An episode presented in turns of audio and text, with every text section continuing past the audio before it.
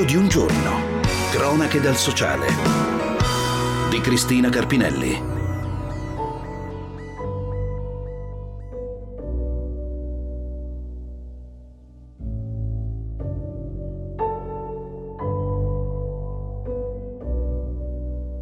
In Italia ci sono circa 6.000 studenti non vedenti vanno a scuola, in una scuola spesso ancora non preparata per accoglierli, senza insegnanti che conoscano il braille, in strutture architettoniche fatiscenti e molto difficili da vivere. Ce lo spiega Linda Legname, che è vicepresidente dell'Unione Italiana Cechi. In Italia ci sono circa 5.000-6.000 studenti con disabilità visiva, distribuiti in ogni ordine e grado di scuola. Le valutazioni che l'Unione fa da tanti anni riguardano senza dubbio innanzitutto le competenze specifiche soprattutto degli insegnanti di sostegno, le competenze anche degli insegnanti curriculari. Per una buona inclusione il bambino non deve essere solo dell'insegnante di sostegno, ma deve essere il bambino della classe. Quando pensiamo quindi all'inclusione la pensiamo davvero a 360 gradi, innanzitutto appunto con la formazione, seconda cosa con l'abbattimento delle barriere eh, anche architettoniche all'interno di una scuola, perché anche la scuola deve essere una scuola inclusiva perché il, l'obiettivo non sono solo gli apprendimenti, ma gli obiettivi sono anche la crescita, la formazione eh, globale del, del, nostro, del, nostro, bambino che poi diventerà eh, uomo e che poi diventerà protagonista della nostra società. È impensabile che oggi ai bambini venga negato il diritto di leggere e scrivere perché praticamente un insegnante non, sa, non conosce il braille.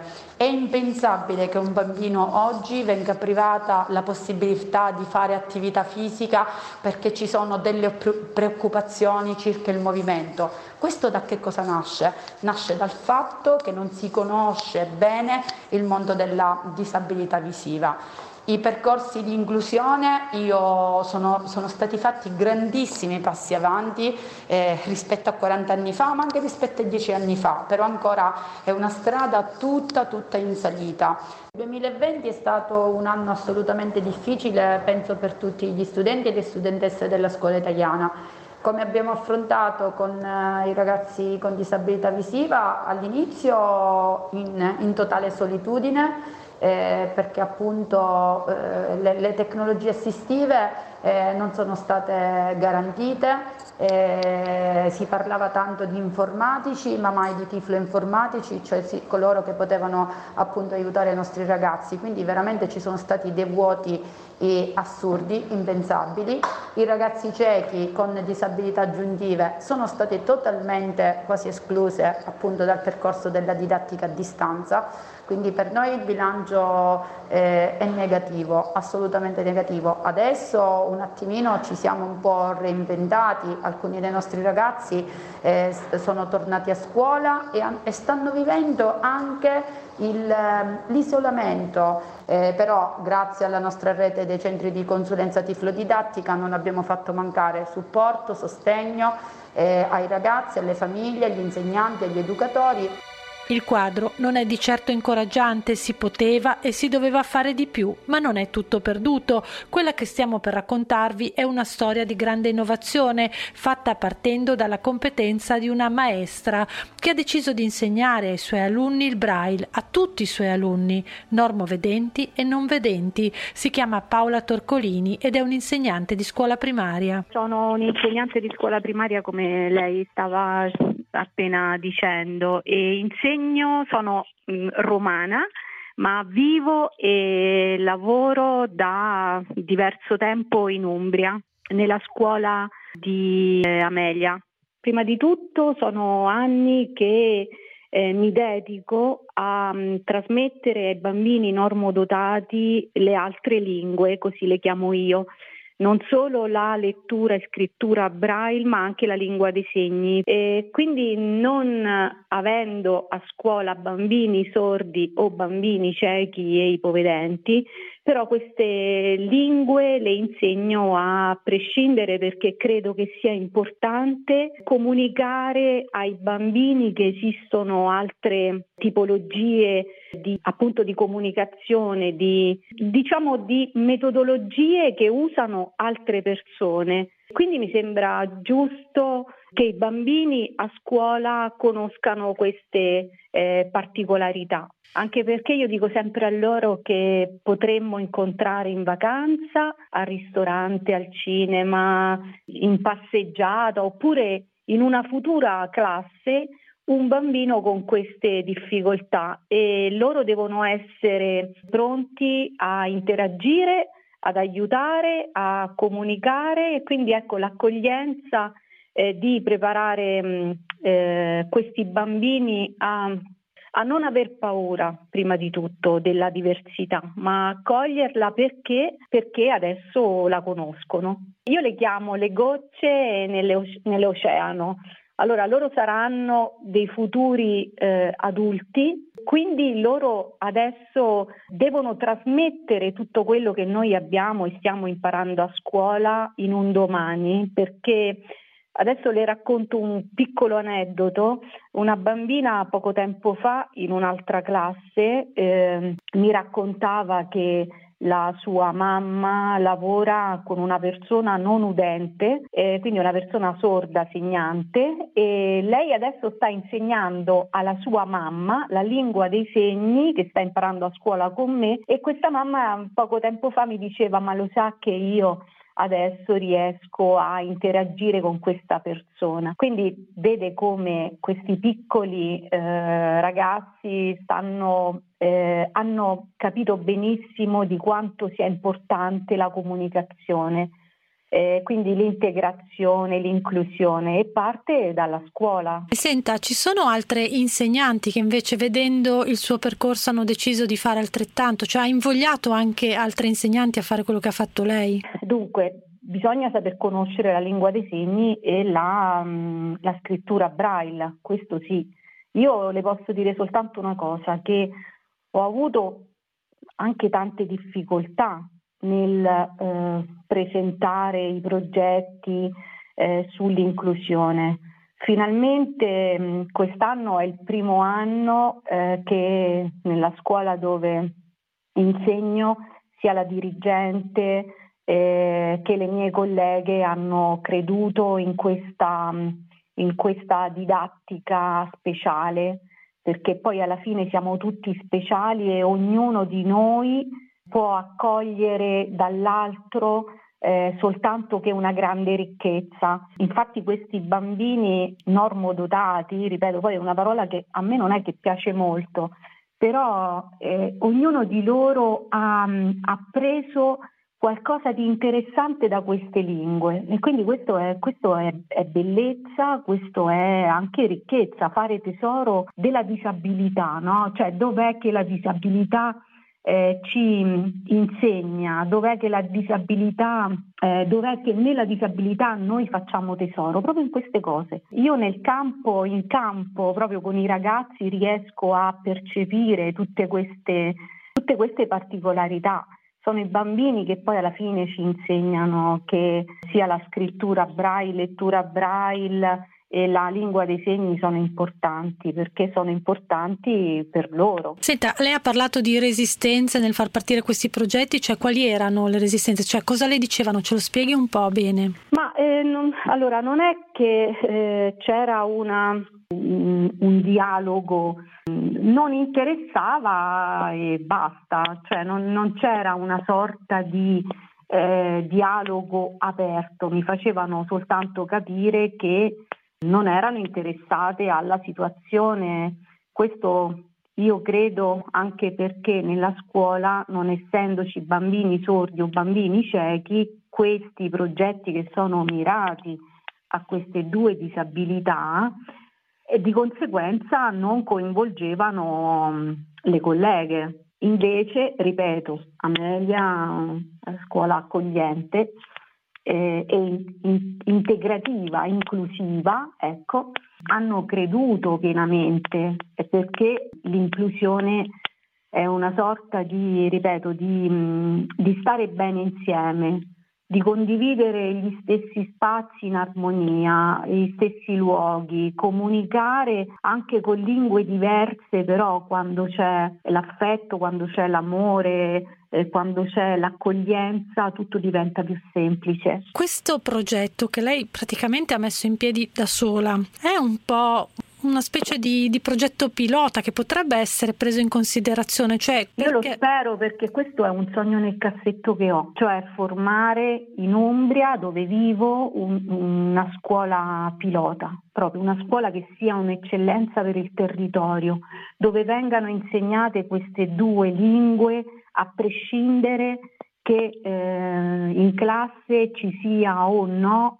il bambino con questa disabilità, anche perché io ho sperimentato in campo che la didattica specializzata per, bamb- per, il bambino sordo o la didattica specializzata per il bambino non vedente o ipovedente grave è una didattica che va bene anche per gli altri, cioè ci sono delle eh, metodologie che vanno bene anche per altre difficoltà, che sia mh, ad esempio anche il bambino con uh, difficoltà di dislessia e lì io adotto la sintesi vocale, per esempio per aiutarlo nello studio. Quindi come vede la didattica cosiddetta specializzata alla fine div- diventa una didattica trasversale, quindi che va bene per tutti. Io credo che mh, il fatto di lavorare in team aiuti molto i docenti perché mh, è come un prato, io l'immagino così, è come un prato pieno di tanti fiori. E ogni fiore è diverso, quindi ha un colore diverso, ha una forma diversa, però insieme eh, creano un ambiente bellissimo. E così deve essere la scuola, quindi una formazione di tanti docenti con eh, speciali- specialità e specializzazioni diverse, di modo che insieme eh, possano poi costruire una scuola completa. Senta, le devo chiedere di fermarsi un attimo, diamo la linea a un po' di pubblicità e torniamo tra pochissimo. Grazie. Cina, Stati Uniti, il nucleare iraniano, la crisi libica, il dossier immigrazione, l'Africa semisconosciuta. Tutti hanno diritto ad avere un'opinione, ma noi tutti abbiamo il dovere di averla informata. Per questo ogni giorno vi raccontiamo la grande attualità internazionale, con voci dal campo, con le analisi più autorevoli, con le nostre copertine e con quel tocco musicale che non ti aspetti. Sono Giampaolo Musumeci. Vi aspetto tutti i giorni, dal lunedì al venerdì alle 16, con Nessun luogo è lontano naturalmente qui su Radio 24.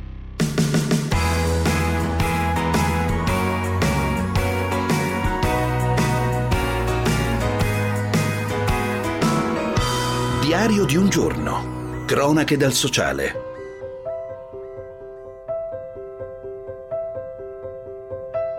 Ben ritrovati, siamo in compagnia della maestra Paola Torcolini, un'insegnante di scuola elementare che ai suoi alunni normodotati insegna il braille e il linguaggio dei segni. Lo chiama il seme che lei pianta per dare vita a futuri ambasciatori nel mondo, cioè futuri adulti capaci di comprendere la normalità della disabilità, persone che sappiano parlare più lingue, così dice questa maestra. Un esempio praticamente unico, credo, in Italia e che comunque sta portando grandi frutti a livello anche di performance scolastica della classe in cui insegna questa maestra. Più sai, più sei potrebbe essere di fatto il motto di questa puntata che speriamo anche possa essere di spunto e utile ad altri insegnanti. Maestra Paola Torcolini, entriamo nello specifico di questo progetto. Ad esempio, i bambini come reagiscono? I bambini sono, prima di tutto l'hanno scelto proprio loro, e, ehm, e poi eh, pensi che dopo, logicamente dalla,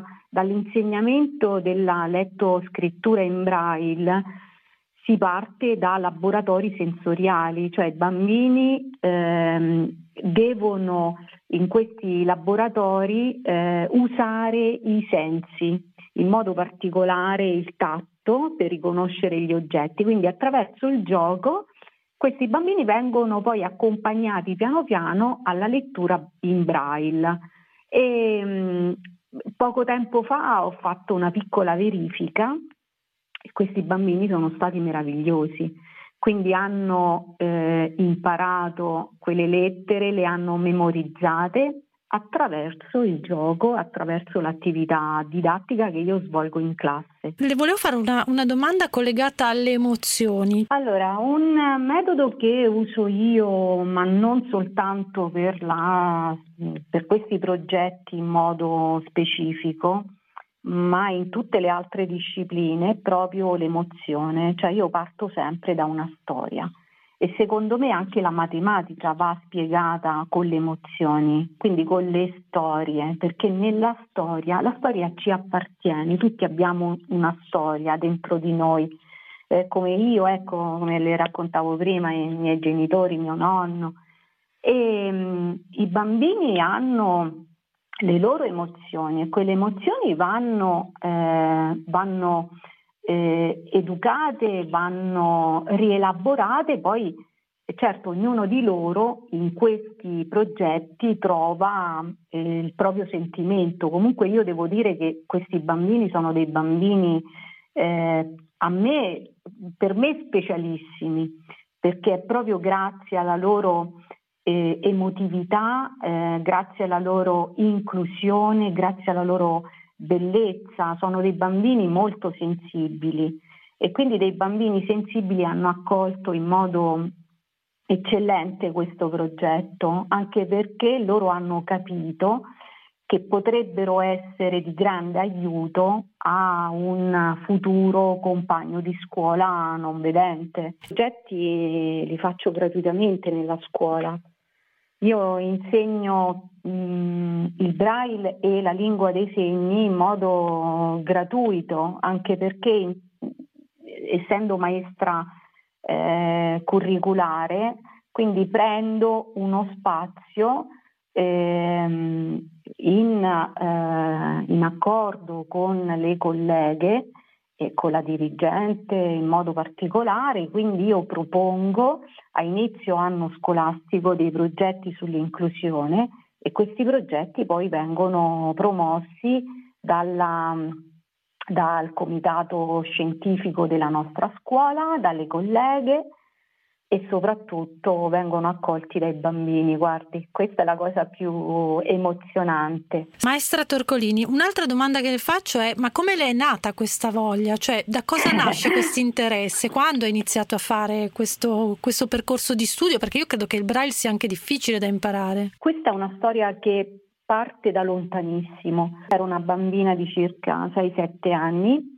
Mio nonno mi raccontava ci raccontava di un parente che avevamo non udente, quindi una persona sorda. Mio nonno mi descriveva questo signore in un modo così tanto bello ehm, che eh, questo suo insegnamento, questo suo racconto, eh, che io lo paragono a un semino, andando avanti con gli anni è diventato un, un, albero, è diventato un bosco e oggi è una foresta. E questo perché? Perché io credo che proprio nella famiglia eh, eh, i bambini eh, imparano, i bambini accolgono gli insegnamenti dai nonni, dai genitori, quindi per me, io se devo raccontare la mia esperienza, è nato tutto in famiglia, quindi in modo particolare con mio nonno che mi raccontava di questo parente che noi avevamo e da lì eh, mio nonno mi diceva sempre ah, tu diventerai una brava maestra e, e questo è un mio sogno che poi alla fine si è realizzato. Io non credevo in quel momento al, ai racconti che mio nonno faceva su di me, anche perché ero piccolissima, quindi io sognavo eh, di diventare forse maestra. E poi alla fine, ecco, questo sogno, diciamo questo, ehm, questo mio sogno si è avverato. Quindi io credo che sia partito tutto da un insegnamento eh, bellissimo di mio nonno che mi raccontava le disabilità come se fosse stata una favola. Senta, maestra Torcolini, in chiusura di questa trasmissione, io all'inizio non, non, pensavo di dedicarle un'intera trasmissione, però la sua storia è veramente, secondo me, rivoluzionaria, innovativa e lo fa proprio partendo dal basso, quasi dal nulla, no? Cioè c'è solo lei con la sua voglia di cambiare le cose che sta portando avanti questa piccola rivoluzione. E allora le chiedo di chiudere questa trasmissione raccontandoci ehm, le frasi o comunque le cose che le sono rimaste più nel cuore nello scambio con i bambini? Cioè, cosa le dicono? Mi racconti proprio quello che le dicono? Io l'ultimo aneddoto che abbiamo avuto a scuola, eh, loro hanno fatto un'intervista a una persona non vedente, un mio carissimo amico, è un ragazzo non vedente e è un ragazzo che dipinge. E i miei ragazzi mi hanno detto, oh, Savola, ma come fa a dipingere eh, Andrea? E, e io ho detto, guardate che nella vita in tutte le cose che a noi sembrano impossibili c'è sempre un piccolo segreto. Ah, vogliamo sapere, vogliamo sapere. Eh? E quindi loro hanno fatto questa intervista a questo ragazzo. Hanno capito che Andrea ha un assistente. Loro a scuola hanno riprodotto eh, un ipotetico Andrea e assistente, quindi con gli occhi bendati, un bambino dipingeva e l'altro eh, lo guidava eh, con i colori, con la posizione del foglio, eccetera, eccetera. E loro alla fine hanno scoperto che nella disabilità c'è un punto di forza, ma c'è, c'è anche un punto di debolezza. Ma il punto di forza qual è stato? Che una bambina ha detto io mi sono divertita tanto anche perché quando mi sono tolta la benda ho capito che avevo dipinto i capelli di rosso alla mia compagna. Quindi ecco, attraverso questi laboratori eh, sensoriali scoprire la bellezza eh, della disabilità e è il sorriso di questa bambina che si è accorta che aveva dipinto i capelli della sua collega. E quindi ecco un'emozione di gioia, di, di serenità, quindi capire che eh, non, non, in tutte le cose che noi non vediamo o non conosciamo è un mondo buio, ma in questo mondo c'è anche la luce che poi viene eh, ripresa da questi bambini. E quindi per me questa è una bella, ehm, è una bella storia da raccontare. Ecco, questa bambina che poi alla fine eh, si è divertita perché ha detto ho fatto un disegno bellissimo ma ho anche dipinto i, i capelli della mia, della mia compagna di classe. Diario termina qui, io vi ringrazio per essere stati con noi, potete riascoltarci in podcast o scrivermi a diario.radio24.it. Un saluto da Cristina Carpinelli.